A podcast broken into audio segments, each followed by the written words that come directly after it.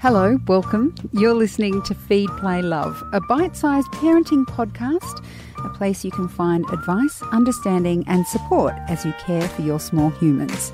I'm Siobhan Hunt.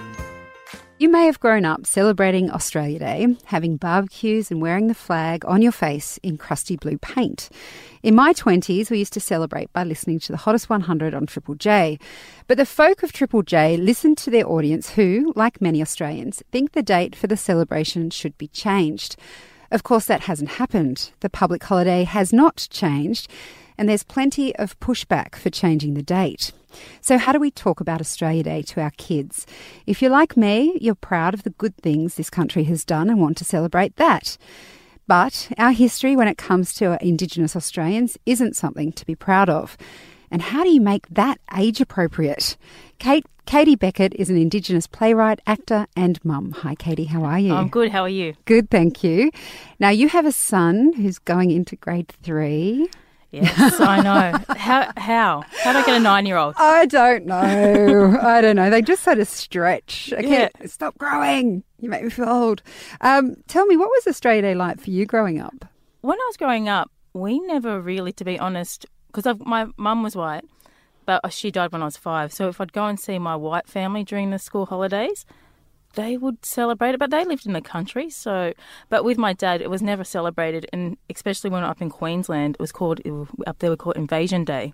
So it's not a day for celebration for us. It was more of a day of mourning and also respecting our elders that and the people that are still here and showing resistance for who we are as Aboriginal people, and we're still here and still being proud of our culture, but it was more of a day of mourning than celebration. Yeah, mm-hmm. and the things that we do have, like in Sydney and Yabun, we only go there just to see your cousins. It's like yeah. going to the, the Koori knockout. I haven't seen my cousins; they'll be there.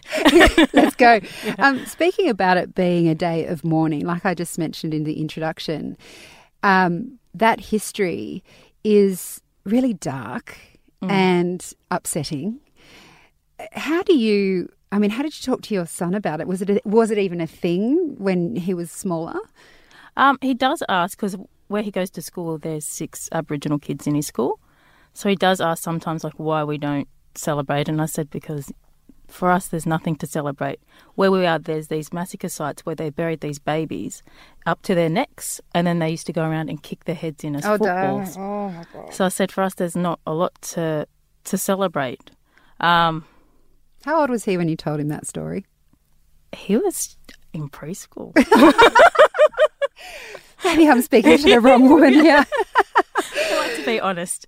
Yeah, well, um, I know that at my son's kindy, they have an Indigenous teacher, and this week they've been um, calling it Survival Week, and they've got a poster up for the parents about the Yabun Festival.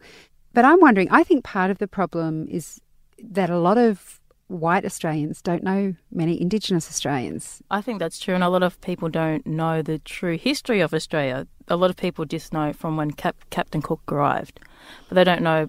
They thought, you know, we just gave the land away. We didn't even fight, apparently. um, you know, like here, yeah, come and take it. And also, like I've had to explain to my son, you know, it was stolen land. Like even though they did use terra nullius and they said it was um, not cultivated when it already was being cultivated and things like that. So I've spoken to my son about like all of that history as well. Um, yes. So How does that work for him when you mentioned at his school there's six other Indigenous kids? That's not a lot. No. And I don't know how much the curriculum has changed in terms of teaching our history. Uh, how does he go with that knowledge, that cultural knowledge, and then what he experiences in school when he's in the minority? Um, I think he's okay with it because the same when I was at school, I, I, went to Hunters Hill High for a bit and I was the only Aboriginal kid.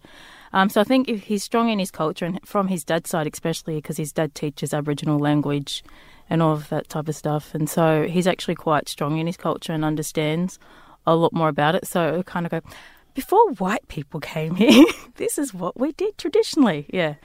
So he kind of thinks before Cook or before white people. I'm speaking with playwright and actor Katie Beckett about Australia Day and how we might, I haven't actually got to the point where how we might talk to our kids about it. Katie's told us how she spoke to her son about it, but I think it's a bit, it's a bit extreme, a bit graphic for most of us.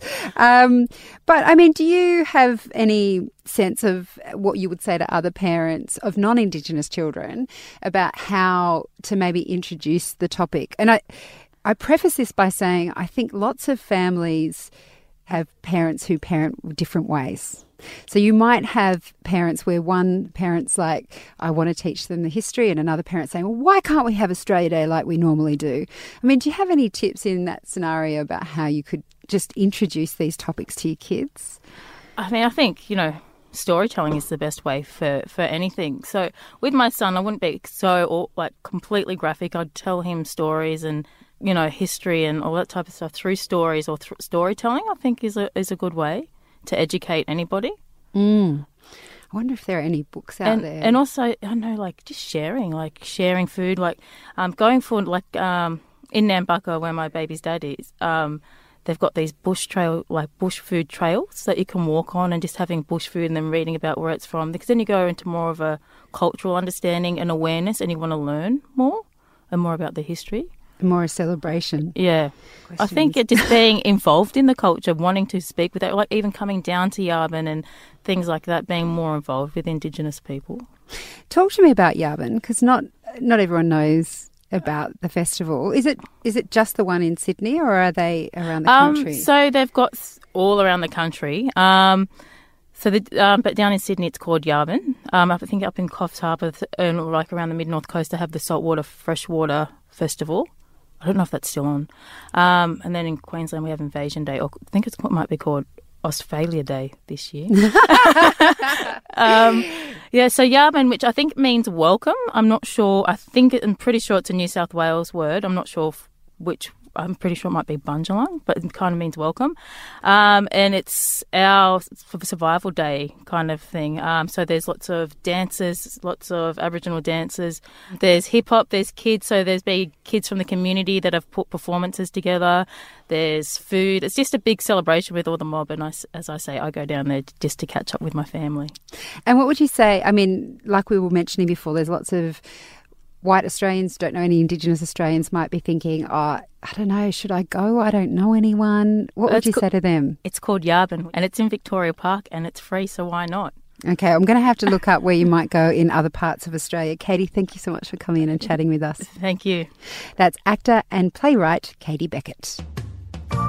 Feed, Play, Love is a babyology podcast produced by Elise Cooper and presented by me, Siobhan Hunt. You can get in touch. We'd love to hear from you. Email us at feedplaylove at theparentbrand.com.au. See you next time.